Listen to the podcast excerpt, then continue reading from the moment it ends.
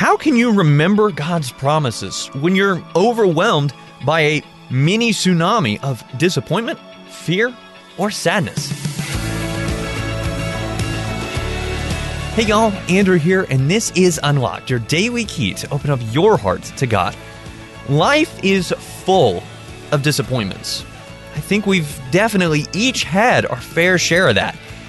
But what do we do when a disappointment becomes so severe it feels like we just can't make it out of the moment?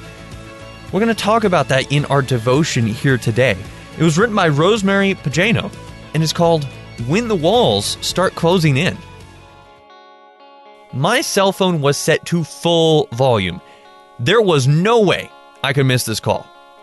A small tech company had expressed interest in hiring a freelance writer to create promotional material for a new app, and they were considering me. What an impressive addition to my writing portfolio!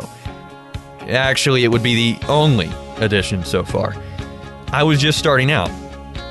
I could pay my electric bill and get a long overdue haircut.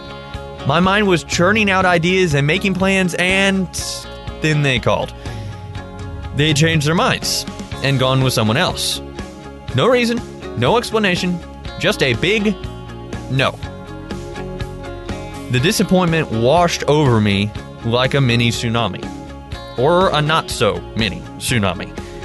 I didn't know what to do, so I called out to God. He reminded me of Isaiah 49, verse 16. Look, I have inscribed you on the palms of my hands. Your walls are continually before me. My walls were closing in on me. Fear gripped me.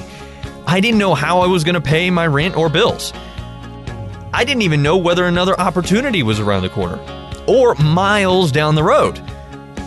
What I did know, though, was in God's Word, His promises in Christ.